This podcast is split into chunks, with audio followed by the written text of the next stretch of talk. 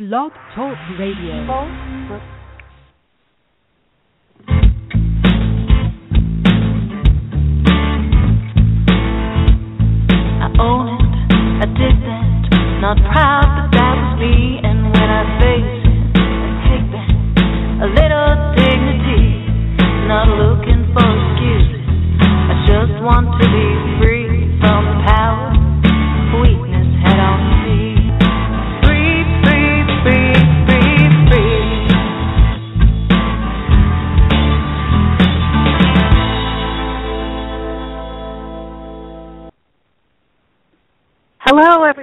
Welcome to the Bubble Hour, where real people tell real stories about addiction and recovery.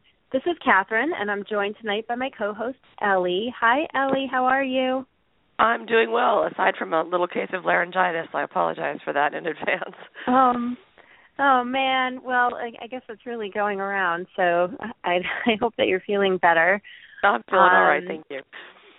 Yeah, and so we have the lovely Jean on the line live tweeting this episode as we enter the brave new world of our feelings. Tonight's show topic was suggested to us by a listener who sent us an email saying, I find that I'm looking everywhere for discussion about feeling the feelings and sitting with difficult emotions and surfing the urge.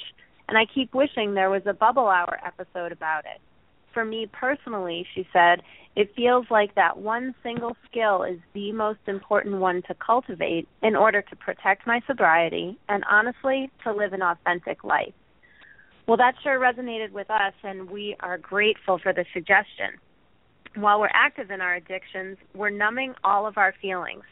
Although the initial impulse might be to dull the hard emotions like fear, anger, or hurt, the actual result is that we dull all of our emotions, limiting our experience of joy, contentment, and connection.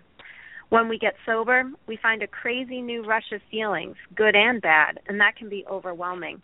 And tonight we'll discuss our experiences with our emotions and techniques for processing them. So we're joined by two terrific guests to help us with the topic, John and Sally. Hi guys. Hi. Catherine. Glad to be here. Welcome. Glad to have you. And so I'd like to start by having John and Sally introduce themselves and a bit about their stories before we dive into the topic, just so we can get to know you. So regular listeners will remember John. He joined us on the December 15th, 2013 episode on other addictions when he shared about his recovery from a compulsive gambling addiction. Welcome back, John. Thank you, Catherine. Glad to be back. So maybe can you just tell us a little bit about your recovery story for our listeners who aren't familiar with it? Sure. Um, thank you for having me back. I'm very grateful that you're here each week uh, exploring topics like this one. As I hope to illustrate in this share, uh, the instruction to feel the feelings and lose the story changed everything for me. Um, I think it has been perhaps the single most important lesson I've learned in recovery. It's actually now a mantra for me feel the feelings, lose the story. And it has recently opened the door to a transformation I never expected, even a year ago when we spoke last. Um, I'd like to start, as many of us in recovery do. My name is John, and I am a compulsive gambler in recovery.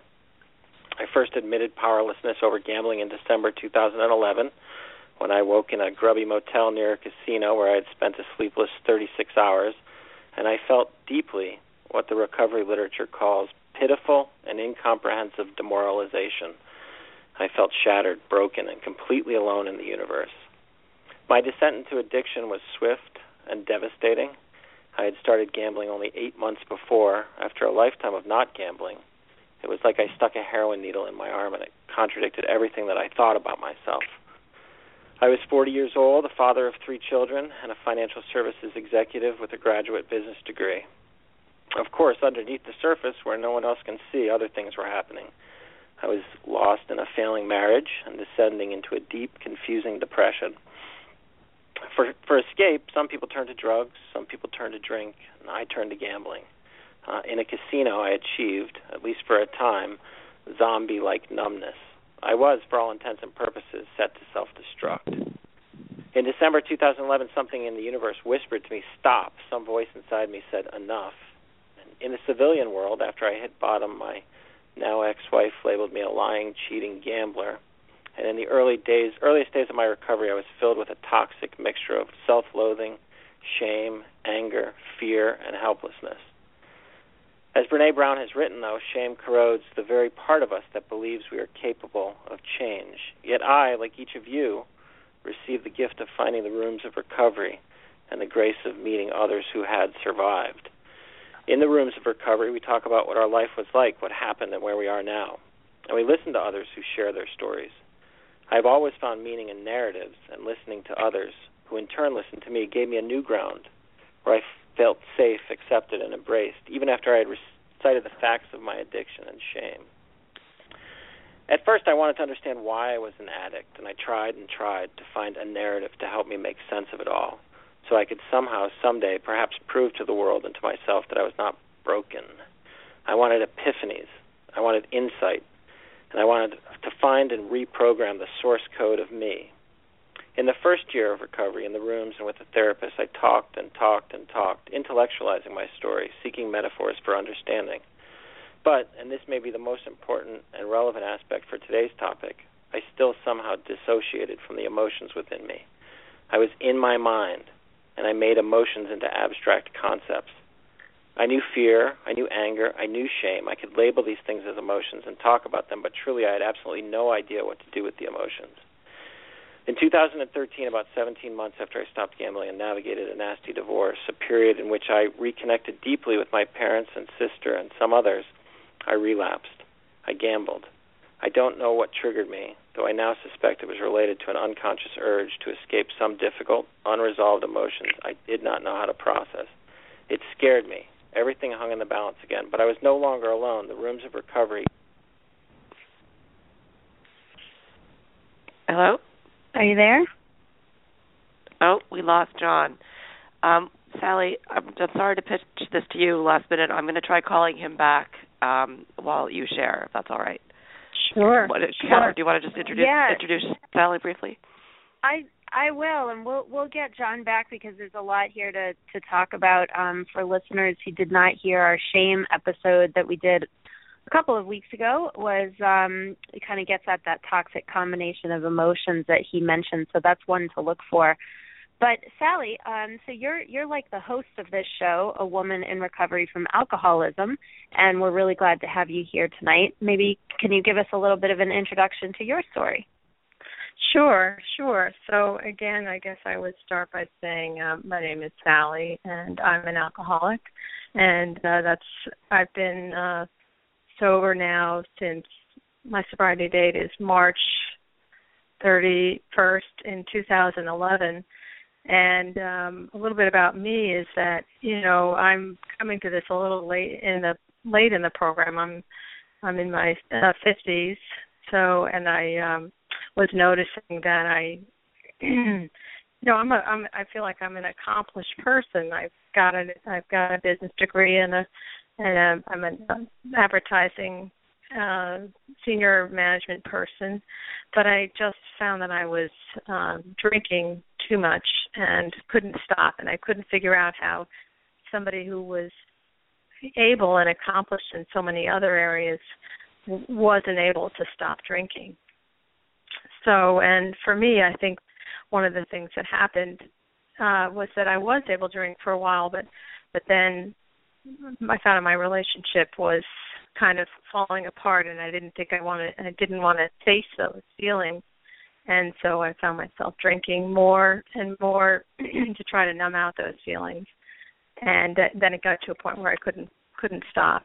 So you know somehow I managed to uh, find my way into into a 12 step recovery room where I learned that um, you know learned that there was a, a different way to approach it. But you know you, you kind of had to get to that point where where it was it was unbearable and miserable and um didn't feel like life was worth um a little background on me too is that I was partnered with a woman for um tw- almost 20 years, and then we have a, a daughter who's now 14, and um, you know, being a having a having a being a parent of a teenager is is challenging in its in its own right. Um, but uh you know that's another thing too to that you could find that you not knowing how to do that is uh is something you know those uncertainties and in in right. you know lack of lack of confidence etc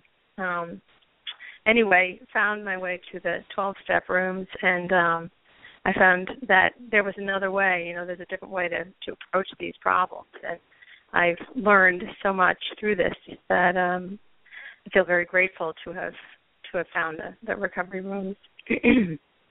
Um and then another Yeah. thing that yeah go ahead. Sorry. No, go ahead.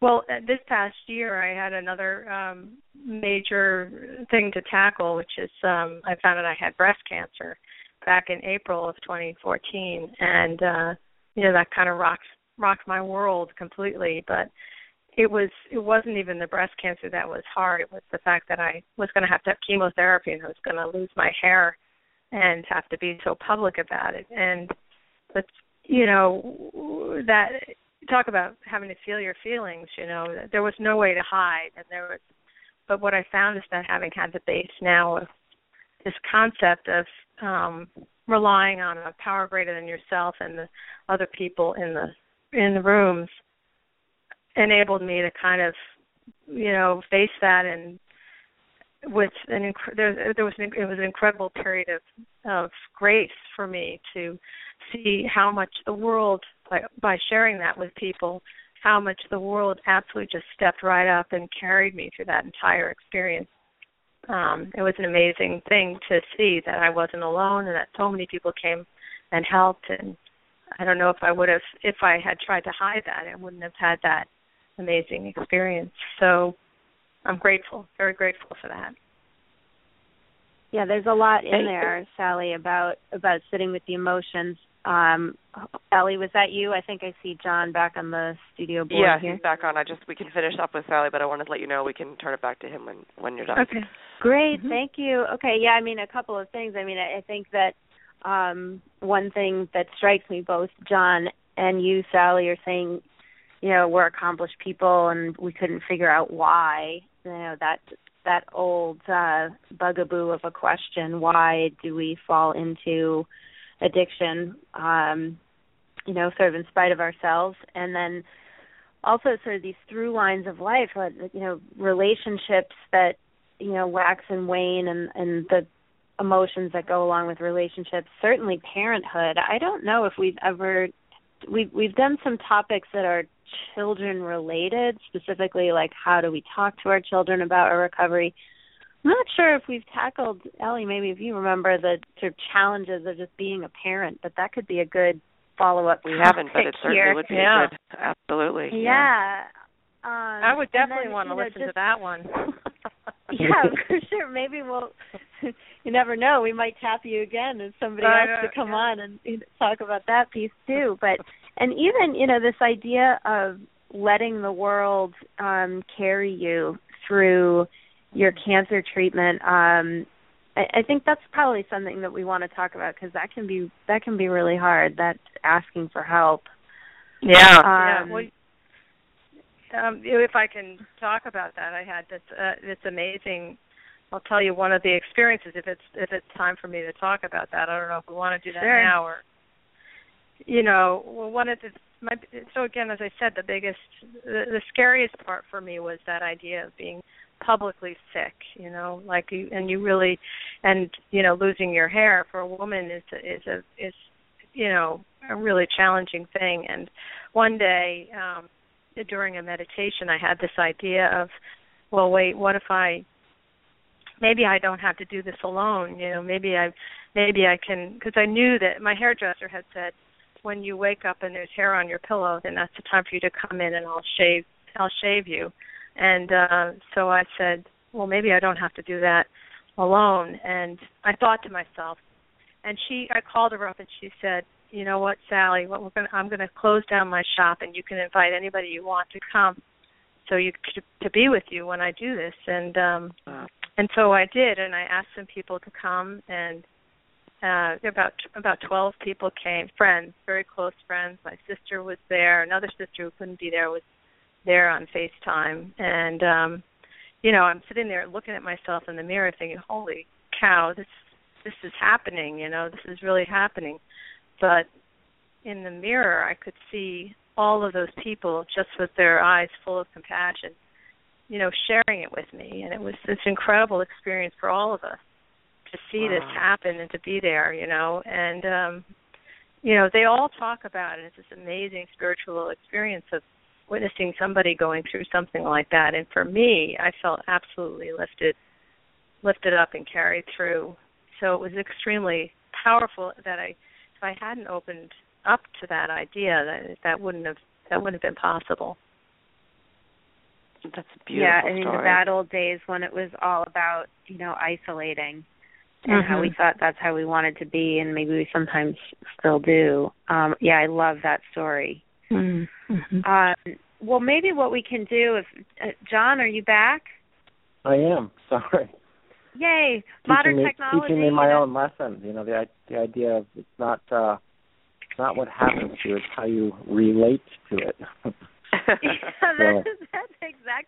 Listen, that's our motto on the on the bubble hour honey. I'll tell you, exactly. we oh, yeah. we have all kinds of uh, technical issues, but um, so maybe what we can do if if you if you can pick up kind of where you were, John, and sort of finish up your story, and then we can kind of dive some more into the topic of of feeling our feelings. That would be awesome.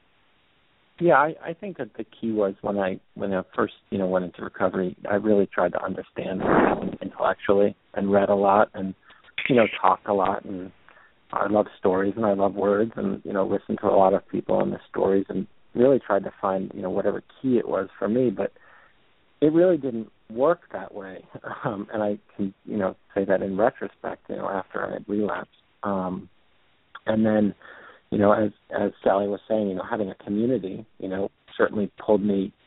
I, I certainly didn't go as low as the first bottom, um, and having a community, but but going back into that community and suddenly realizing that um, you know it really wasn't about figuring it out intellectually.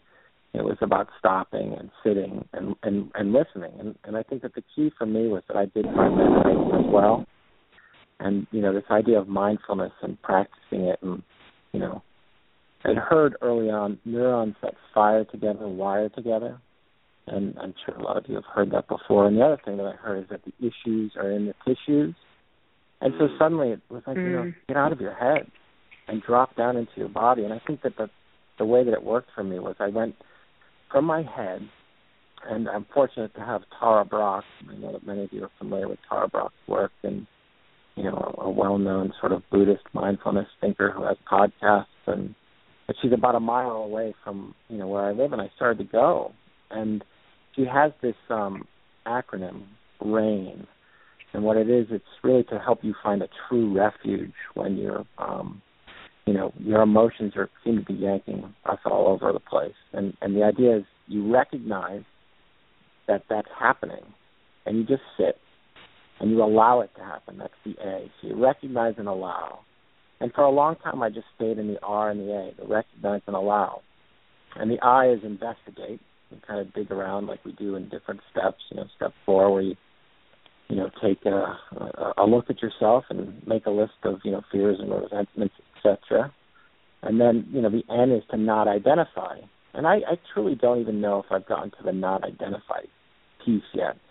But sitting in the recognition and allowing the emotions to go up to, to go up and, and if I can sort of visually think about it, when I sit in meditation, you kind of think of yourself and you see the statues of Buddha or others in meditation in the yogi position. It's almost like a triangle, right? And the way that I think of it is you put a triangle on the ground, and it's almost like that's my container now. I sit and I become a container. And you know, as I've read later, you know, this idea of containing emotion and being able to hold it um, is so important. And I think that the last piece, and, and this was early on when I sat with meditation. Number one is people often say, and I think I probably said it before, oh, I could never meditate. But you can't fail at meditation, and that's a great thing.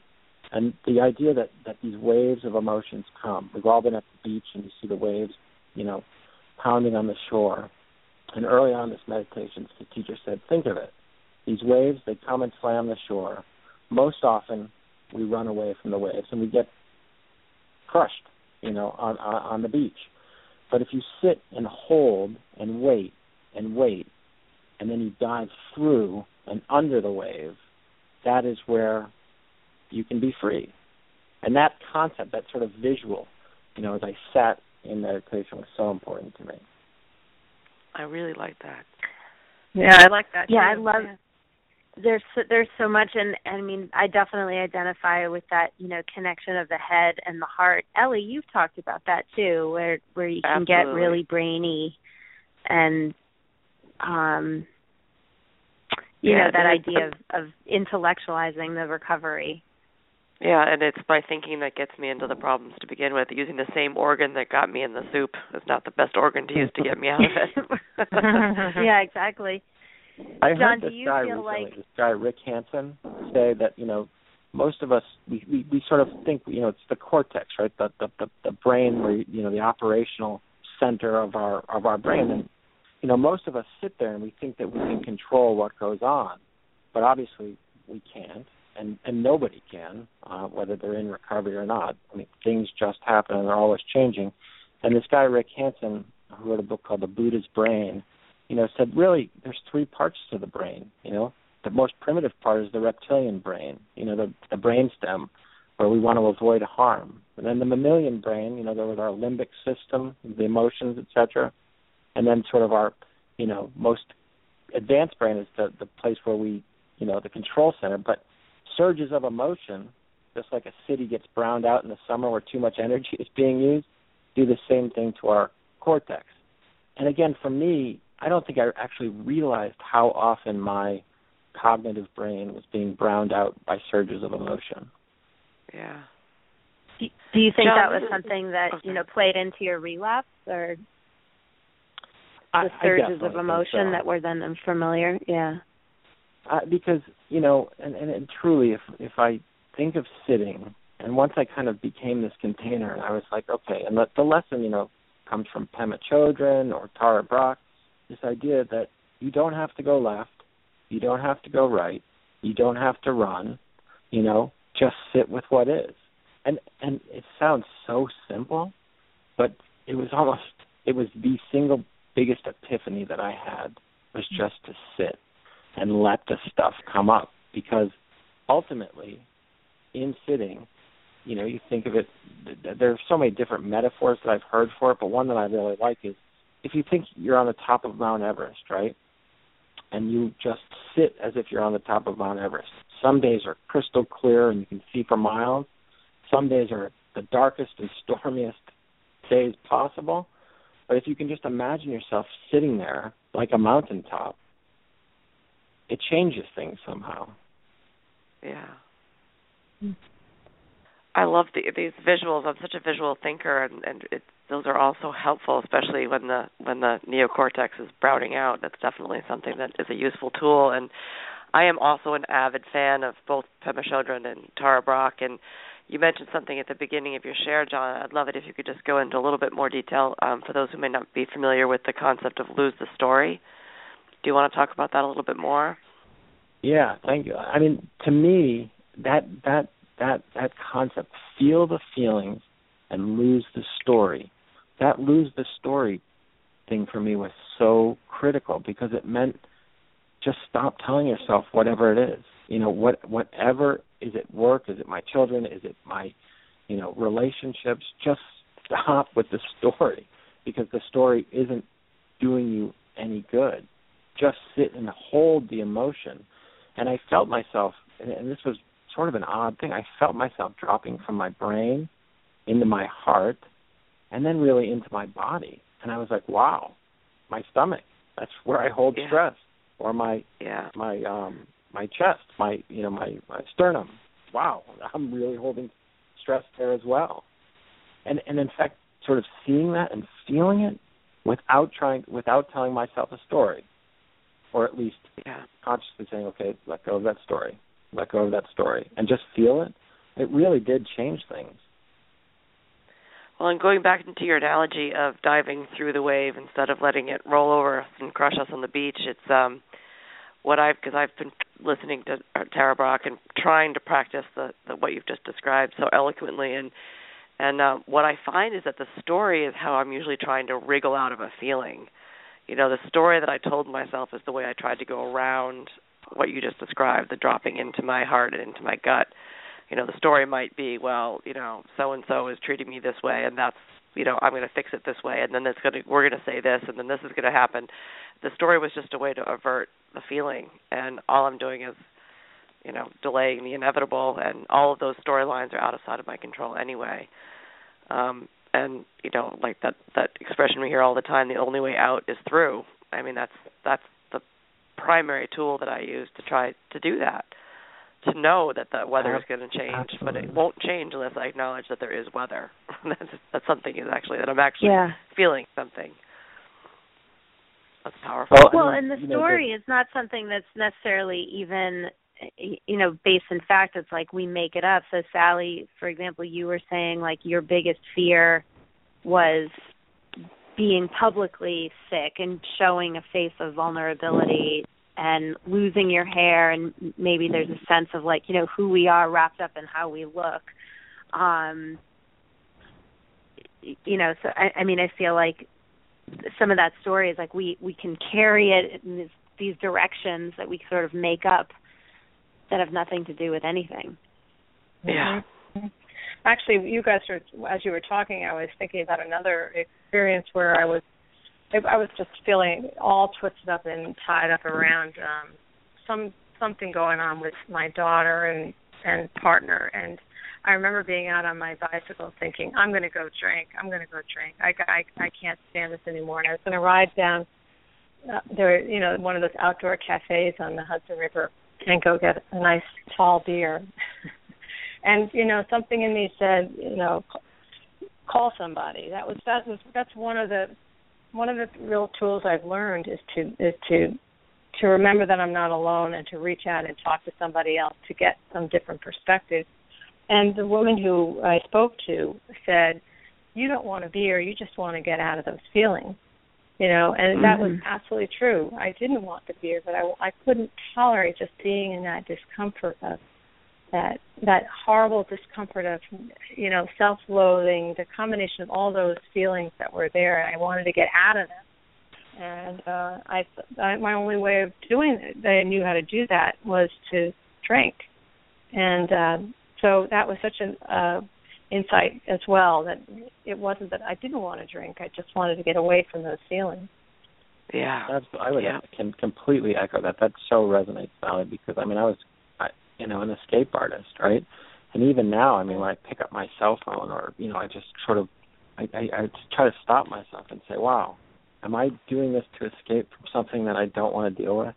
And mm-hmm. and and rather than try to do that, I mean, at least I'm recognizing it and sort of allowing that I may have something there that I don't really want to deal with, but it's much better to sort of lean into the fear or go to those places that scare me because you know the more you practice. One of the great things Tara uses all these quotes one time, and, and one of the things she said was, you know, Mike Tyson said, "Everybody has a plan until you get punched in the face." I love right. that. right right right true. Right. That's great it's so true. That is true. But I even feel like, you know, when we're talking about this idea of recognize, I heard two different people in two different recovery meetings recently say that when they were in rehab, they handed out a chart that had like all, one guy said they he got a feel wheel that was like naming all of the feelings and they both said that they were like what the heck is this? This is you know like of course I know what my feelings are. But what they sort of realized was and I'd be curious to hear what you guys think of this is like they didn't even necessarily have the vocabulary to recognize what they were feeling. So like you know Sally's story of of being like the feeling was oh I have this craving for a beer when really Mhm. there was you know other distress going on underneath there um you know Sally does that resonate with you Absolutely. In fact, it wasn't until I stopped drinking that I realized that I wasn't depressed. I was maybe I was sad or maybe I was angry, you know. I mean, that was I never liked to express anger. My father was very ang- a very angry and violently angry person, so I usually try to manage my life so that I don't have to put myself in a situation where I've got to experience anger. And um you, you know, so that's a new that's a new new emotion for me. And the other one is to is to be sad. I mean, being sad isn't the same as being depressed. I used to be sad and Yeah. think I was depressed, and then feel like there was something wrong with me, like I was I was a pathetic loser or something, you know. And it wasn't a pathetic. I wasn't a pathetic loser. I was sad, and and being sad, you can you can. That's something that is okay, but it's foreign. You know, if you're spending you used to spending your whole time trying to get away from emotions, you don't even know what they are. So that definitely resonates with me. And and judging an emotion like sadness as Mhm. saying instead of just saying now I'm sad, Mhm. tacking onto that with I'm a pathetic loser, that's the story that we Right. lose. Right. Right, The moral it's to judgment that we wrap around a feeling. Yeah. Yeah. Yeah. Oh, I do Mhm. that too. Mhm. Um, Yeah. There's a great John, article how in the about New York- you? I mean, Yeah. yeah, go There's ahead. a great article in the New York Times today about grieving, and and and it, I wish I had had knew the author, but it was about grieving. And one of the things that happens, I think, because our brains, you know, we have this negative bias, right? And we probably all go through this, you know, this feeling where we label emotions, and that's the danger, I think, of labeling emotions sometimes because you're like, okay, that's a weed, you know, I need to root that out of my garden. But Mhm. as a practical matter, I mean that's not always the the best approach because I think by and and I certainly did it. I mean, you know, I didn't want to be quote bad or shamed or you know sort of marinating in in negative emotions like fear or anger but it but it really was important for me to to sit you know and this idea of you know sitting in a in a meditation position like a triangle and filling um one of the other things that that I was taught was that if you sit and you label this emotion fear and you have this concept of fear in your brain your body is going to feel fear. So if you can touch that fear and say okay I'm going to let go of that fear and then put a word like calm into your brain suddenly your body changes. If you can visualize the word calm in your brain at that time, things change. I feel my cheeks soften, my stomach loosen, my chest open. Um, and, and it's not trying to say, okay, I can't be afraid, but it's trying to say, okay, if I cling to this fear, my brain is just going to get all riled up. So if I just sit and try to tilt my attention to something like calm, things change a little bit for me. I don't know if that makes sense. Mhm. That makes perfect sense. Mhm. No, it's telling I a also new think story. sometimes that the reverse sort of. can be true too, because the, getting back to the identifying of feelings, that's something that's always I've always struggled with, and even in recovery and sobriety, I would find, you know, substitute maladaptive behaviors to avoid feeling feelings, and workaholism was a big one for me. And um Mhm. when I was in treatment, the, the you know I, I would I was I'm the queen of you know I'm fine, I'm okay, everything's great, and um my counselor would say, you know, let's talk about what are you feeling in your body. You know, do a kind of a scan, and Tara Brach has a great Yeah. meditation on this also about, you know, and I would say, well, my my stomach feels tight, or my shoulders feel high, or my, you know, by identifying where I'm feeling things in my body, then I can say, well, I'm not fine. I'm I have that tightness in my stomach. That might be a cue that I'm anxious. Okay, well then what am I anxious about? And to help me gain access to the feelings that I'm trying to avoid, um, and to Mm. kind of parse them out that way, because it's anger in particular is um, I have found that it can be a, a blanket emotion for me. We learned a lot Mm. about how anger can be a it's a secondary emotion a lot of the times Mhm. and I'm not really feeling angry, I'm feeling rejected, or I'm not really feeling angry, I'm feeling mhm. afraid or uncomfortable, and that's Mm. what the feel wheel concept is about. Like, don't get, don't throw things like fine or angry at me. Let's go deeper than that and get Mhm. to the root of where it's coming from. Yeah, That's I. I have found that fear is like the root of every negative emotion that I have. So if I'm if I'm angry about something or I'm sad or frustrated or whatever, when I look for the fear underneath it, and for me, what um, and I've talked about this on the show before, um, particularly working on the 12 steps and and doing um, you know my own sort of fearless moral inventory showed that I had a fear that I had no value um and therefore I would get a lot of like fear of rejection and that mm-hmm. the, those two basic like really the one basic thing the fear that I had no value which was my story that I told myself led to basically every crummy emotion that I was then drinking over yeah. and once I lost the Mm. story that said well wait a sec what if we entertain the possibility that by walking around on the planet you have value just by being here what if what if we open up to that possibility even if it doesn't feel true yet then i've lost that story and it's it it opens up a whole new realm of possibility Yeah. Yeah, that's Also, great. to John's I point too, to be able to change the vocabulary. I mean, I love that concept of conjuring up the word calm, or or um, you know, changing the kind of frame of reference. I mean, to have a meditation where you're just thinking worthy, the word worthy to yourself, and and Mm. you know, changing our. We've we've done we've done a lot of talking about changing our inner dialogue on this show, Mhm. and how powerful that can be, even if it doesn't, you know, sink in completely. It's it's uh, not something that comes naturally to most people. And I- I've read that the myself- words I am are particularly powerful. If you say I am fill in the blank, then it sort of that sets your mind in motion and that's what you end up becoming. So if you just sit there and say I am valueless, that creates that reality versus if you say I am worthy. Um Yeah, you taught me John, that, go ahead, sorry. No, you taught me that. I'd say I am enough. I mean, Mm. you know, I think Yep. that there's this this wisdom of no escape. That's a Pema Chodron slogan, and certainly, you know, I probably would have scoffed at myself, you know, five years ago, thinking that I'd live my life by slogans. But truly, I mean, you know, whether it's one day at a time or you know, the wisdom of no escape, I think that that's really important. And Sally touched on something, you know, calling a friend and you know, saying, "Here's what I'm feeling." You know, this idea of using other people as mirrors. I mean, sometimes when we say I am, we feel so alone, you know. And and that the idea is if you're feeling fear, you know, we live on a planet with seven billion people. We're not the only ones that feel fear. So one of the meditations Right. is to sit for five minutes and to breathe in other people's fear and breathe out relief.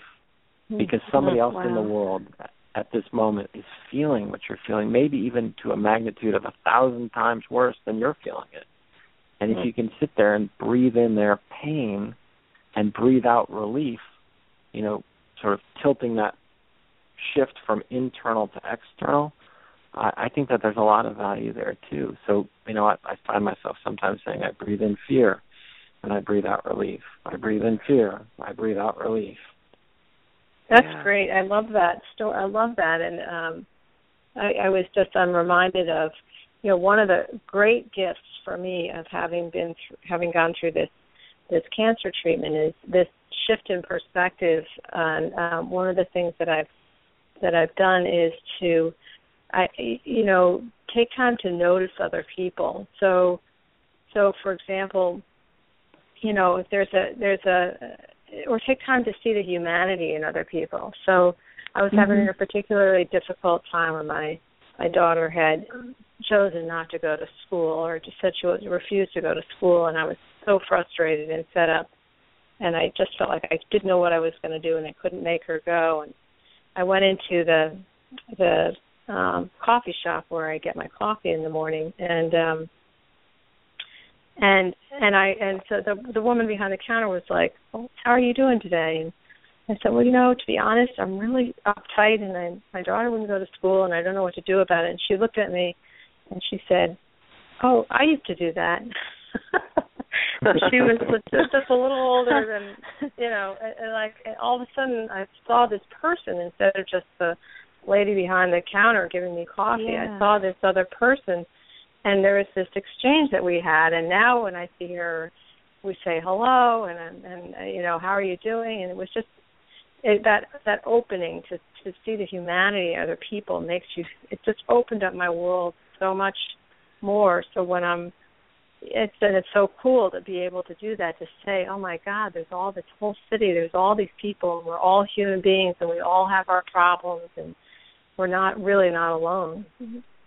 Yeah. There's another and it's interesting and, and it's a technique. really persistent problem. I just want to ask about that because i feel Mm-hmm. like when we get into early recovery I, I hear this a lot from people. It's like all right excuse me i'll I'll stop drinking or I'll stop gambling or I'll stop using drugs or whatever, but there's no way I'm going to call somebody. I'm not going to call a Hmm. sponsor every day. I'm not going to call I I had somebody say to me, "I'm not a sharer." And I said, "Well, right, you're not a sharer because you don't share." So like wh- what what is that resistance when we first come in or even now um to calling somebody or reaching out? Well, isn't it that desire to isolate? You know, it's that it's that wanting to. It's just uh, my friend who says, um, you know, she has this little pity frog in her pocket and she could take it out at any time and just sit with it. You know, there's that that piece of you that doesn't want to get out of. I don't know. Maybe that's oversimplifying, but I know that's no, I true for me. completely agree with Comfortable. that. I think I think we cling to our pain, and I think Yeah. because it's become such a part of our identity, and and, Yes. and truly, I mean, without it, you know, do we do we risk losing ourselves? Do we risk having people, you know, judge us? I remember, you know, the guy who became my sponsor look at me. He's like, "Dude, we're Martians, you know, we're it's okay, you know, you're." Yeah. and it was just funny because he his his idea was that you know nobody here is going to judge you and i and i think that's why it's so important for people to go into the rooms i mean i would say you know everybody that walks this planet could get something out of going into the rooms and listening Mhm. to people share so honestly because everybody has a story but the problem is that the story sometimes keeps us separate I mean, we are all multifaceted. I, I I read another Pema Chodron quote today that said, you know, everybody on the face of this earth has the has the propensity or the ability to wake up. And and truly, I think it's by it's, it's only by sharing with other people that you realize that we are all interdependent and not alone. But it, there's so much resistance in the beginning because it seems so foreign, right? Yeah. Yeah, yeah. And the other thing that I always kind of remember too is that, you know, I got to the point where I was just so I was so miserable. Uh and what I heard in the rooms when I first came in was you you know, that this idea that I had to do something different. You know, I, I, if as long as I you know, you, do the same thing, you're going to feel the same thing. And if I, I had to be willing to risk doing something different, and the doing something different for me was to call people, pick up the phone. I used to have somebody who said, "Call me and hang up just for practice," you know, and that was that that really helped me. So I think also Yeah. just by human nature, it's it's. I, I was having this conversation recently with a friend of mine. Like, why is it so much simpler or accessible to have you know to believe in the pain or to believe in the the negativity or the you know the feeling that things aren't going to work out or that we're not worthy than it is to believe in the fact that everything either just is as it is or that it's going to be okay or that we will survive this. I mean, it's you know they say that the opposite of fear is faith, but faith is something that is you know it's, you you feel vulnerable and exposed when you have faith or even hope. Um, you know, so we we tend to stick to things like expectations, which have our storyline attached to them Mhm. as opposed to just accepting things that the way that they are. It's a very vulnerable feeling, and when you're in the rooms or, or having a reciprocal conversation with somebody who has a shared experience, you feel that you're on, you know, you're completely accepted and on an equal playing field with somebody else, and it's such a rare thing, especially in our culture. We're sort of hardwired to either be better than or worse than. You know, there isn't. We're not we're not very equalized in our in the stories that we present to other people either. You know, mm-hmm. fundamentally, We're also think that- hardwired to numb out. Sorry, go Yeah, ahead. of course. Yeah, no, I think you're right, Catherine. I mean, human beings, you know, sort of fundamentally want what three things: safety, satisfaction, and connection, right? And Yeah. I think that we do have this negativity bias. You know, if you think of it in terms of the reptilian brain, you know, avoid harm, right? And and you know, this guy Rick Hanson says you need to pet the lizard, feed the mouse, and hug the monkey. You know, it's sort of like Pet the lizard, Those feed are the the mouse, parts and hug of your the brain. monkey. You have to be aware. Dean, I of hope it. you're That's tweeting the, that. the lizard, feed the mouse, and hug the monkey. And that's Rick Hanson. Um, you know, one of the things that I heard at Tara Brach recently was that into the wound, it's a Rumi quote, into the wound light enters. And, and you know, I would have been like, yeah, right, um, a long Mm. time ago. You know, you want to keep this sort of face to the world and, and, you know, always be on this sort of wheel of improvement. I mean, it's everywhere in our culture. The idea of just sitting and kind of letting things be, you know, then you you kind of get this sense that everything changes anyway. And yes, we want safety, satisfaction, and connection, but we also have to recognize that, you know, we're not in control and that life contains suffering and joy. And I mean, it's just like the weather, right? Things come, Yeah. things go. And that wasn't the way I was Definitely. yeah, that wasn't the way I was raised. I mean, I was sort of thinking I was in control. Mhm. Definitely. And you know, as I was doing a little bit of research for the show, I came across an article that was kind of talking about how to sit with your feelings and one of the things that it mentioned or sort of how it framed the discussion was that sometimes we don't want to feel our feelings and what it kind of posited was that there can be old patterns like shame that arise. And Ellie, you produced the show recently that we did on shame that was based on the Brené Brown um, sort of model about how to, you know, deal with shame. And so I don't know if you just want to comment on that. It's the idea of like we don't want to feel our feelings is sort of how this article framed it. That's not really what it meant, but what happens if those old patterns arise? I think for me that the first trick is learning how to identify the fact that I'm in a pattern again.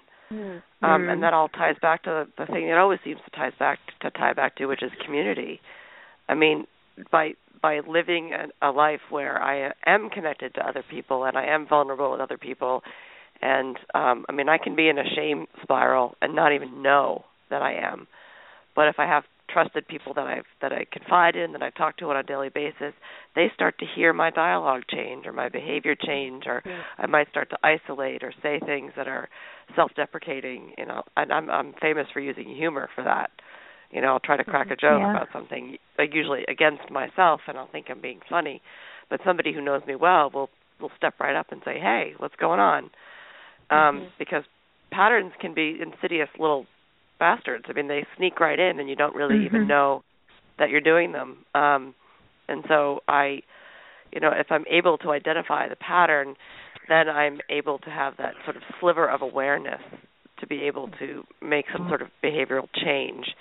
Um, and sometimes it's as simple as whatever I feel like doing, I need to do. Or if one option seems easy and the other option seems uncomfortable, I do the uncomfortable thing. Like if I'm, you know, feeling. There's times when I don't even really know how I'm feeling, and so all I want I want to do is like binge watch Netflix or you know clean the house from top to bottom or do something evasionary that feels simple to me. I'll pick up the phone and call somebody because that feels uncomfortable. Um, and you know the the shame one is some is one that I'm getting better at identifying just by making sure I take time. I mean, my version of meditation is you know it's I think everybody has their own patented way of doing it, which is to hold still, to sit still with my thoughts and watch them and you know hear how it is that I'm talking to myself and how my body is feeling and um you know maybe pick up the phone and make a coffee date or do something that gets me out of myself because I, That's I so we don't have any possibility of changing our behavior or our patterns if if we don't take some time Mhm. in practice, some deliberate time to check in with how we're doing. And I mean, who does that? Who really, you know, we're so packed full and, and we're tweeting and Facebooking and running around all the time. Nobody, we don't really stop and sort of say, hey, you know, how am I doing? How am I feeling? Am I trying to avoid something? Am I feeling unstable or unwell, uh, you know, rejected or ignored or angry? Yeah.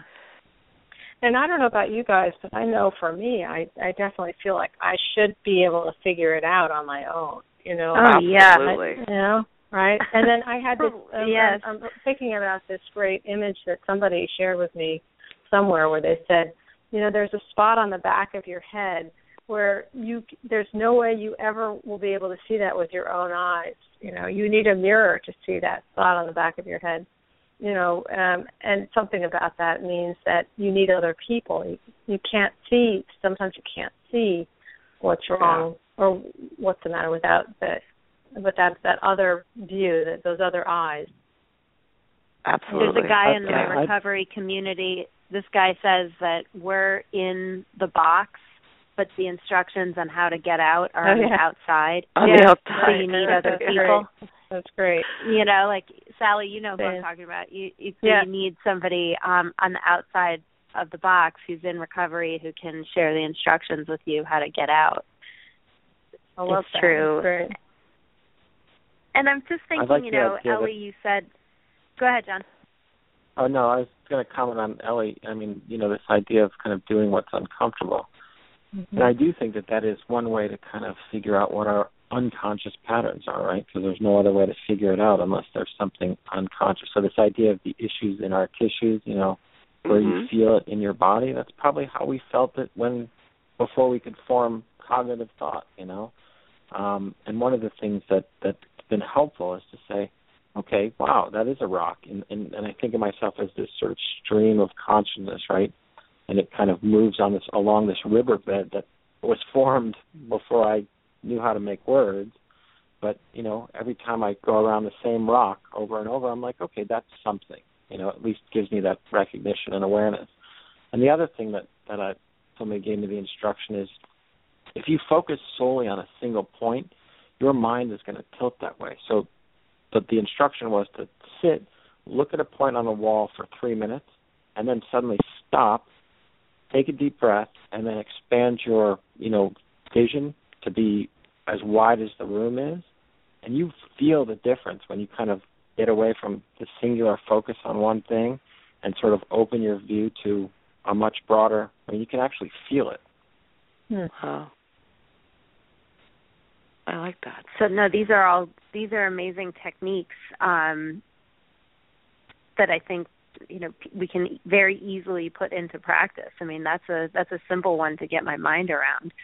Um, and I'm thinking about you know the idea of the good stuff being you know harder to believe, but you know Anne Lamott says that when we're born with a human body, we get the full range of human emotions. That it's a package deal, so we get the good stuff and the bad stuff and we talk about on the show how you know when we're active in our addictions, you know, we don't get the good stuff either. We numb out the bad stuff and we think that's all we want to do, but you know, suddenly um you know, these these good emotions come up and and that can even be in my experience has been that can be a little overwhelming. Like I don't I don't know what to do with these big emotions yeah. and I'm still even I've said this on the show, like I'm not sure I know how to experience joy. Like I, I don't I don't know if I know how to do that. Um that's something that's my word of 2015 joy because I I want to mm. try to tackle that. But um Sally, does that resonate at all with you? Totally. Good I mean, stuff came really, up. That really is true. It's like you know, and again, going back to this whole, you know, cancer treatment experience, you know, there's the way people just came out of the woodwork to support me was so, uh, you know, it's so beautiful and and really, I mean, uh, the the team that works for me, for a surprise, they all got together and got these T-shirts made for one of these breast cancer runs or something, and they surprised me with that. And you know, uh, my I, I'm one of seven children, and my sisters, and they came down from wherever they were. White people just came out of the woodwork to to help me. It was, you know, I'm so used to feeling like I have to do it on my own and be on top of things um yeah, to yeah let I mean, that in in. fairness, you, you let them. Yeah. Yeah, I had to let, let them. Yep. Yeah. Yep. Mm-hmm. Another thing, Sally, That's you and I amazing. share um, a cancer experience. I also went through cancer treatments and recovery, and one of the, you know, I, I've mentioned this many times before on the show. Also talking about turd gifts. I mean, the things that come out of difficult times that actually end up enriching our lives. And if I'm not experiencing the harder parts, I'm not going to get those gifts either. Mm. But um you know in the in the the thick of my radiation and chemo and I was really really sick and um, you know, really immobilized and having to let people help me as I as I got better and I emerged from that. One of the things that I changed in the way that I spoke to myself I can remember lying in bed and just you know listening to a, a sitter playing with my kids downstairs and just thinking, God, I would do anything to just go to the grocery store with my kids or you know bite into a slice of pizza instead of this feeding tube or something. And I really wish that I was hoping that I could hang on to that kind of gratitude for the simpler things after I felt better. And it's a it's a very elusive thing to do. So there would be a day when I'm sort of mumbling and grumbling and feeling sorry for myself, and instead of saying, you know, I have to vacuum the house today, I would say, like, I get to. I get mm, to do Yeah. Mm-hmm. And mm-hmm. somehow those some those tougher experiences that we go through, not around but through in Mm-hmm. sobriety, mm-hmm. can help us sort of, you know, change the way that we view the things that used to be. I mean, it's all part of the story again. I mean, the story yeah, you can yeah. use your the power of story for good or for evil. Really, it's it mm-hmm. comes down to the way yeah. that we reframe things, and um, and also being forced to in early sobriety and in, when I had cancer and now that I, you know, I'm not driving and there's some other things that are difficult in my life. I'm I've the situation has been created for me where I have to ask for help in cancer treatment. Yeah. I had to ask for help and now I have to ask mm-hmm. for help and those mm-hmm. things you know, sometimes just being open to the idea that these things, you know, that the lessons that are they're they're here to teach us something for a reason. Right. And early sobriety right. is full of opportunities like that because everything is so loud and pointy and prickly, and you feel like mm. you're wearing your nerves on the outside of your skin, and mm. you don't. I mean, at least I didn't know how I was going to get from one day of the, you know, one end of the day to the other. Um, you know, take the uncomfortable route, and pretty soon those things become comfortable, and it's astonishing how quickly those things become life changing. Mm, even mm-hmm. even people listening to the show. I mean, there's, there's a reason people would listen to a show like the Bubble Hour, to be able to hear other people's stories and, and get that feeling of me too and, and connection and safety that that John talked about. That's just a small example of what it is that we can get if we put a little bit of vulnerability out into the world, just to see what it is we can get back in return. That's amazing. It, I yeah, like and you're, you're mentioning there, the Ellie. gratitude practice. mm-hmm. Right. Go ahead, John. I like the idea, Ellie, of you know this this this small moment. You know, how do you hold on to them? And you know, if you sort of think about it in terms of the weather, we've all sat on the beach or you know in the sunlight, turned our face to the sun, and you kind of have that moment, you know, where you feel this sort of connection with the world and and peace, etc. And you know, we want to hold on to that, but but we can't hold on to it. But the idea of you know just sort of letting it soak through your body, and you know mm-hmm. letting those sort of joy neurons or gratitude neurons fire together for a little while. I mean, it really does become part of the fabric of who we are. And yeah. I think that that's what's so important for me is I'm not a single thing. I'm not a, you know, lying, cheating gambler. All and that's not the only thing. I mean, I've had aspects where, you know, I, I'm certainly not proud of my behavior, but if I sort of broaden my view, just like every other human being, on the planet. I'm multifaceted and capable of multiple things, and you know, I think I'm just trying to tilt my my mind and my my my whole attention towards these, you know, foundations of well-being. You know, the calm, the peace, Yeah. the gratitude, that type of thing. Mm-hmm. Yeah.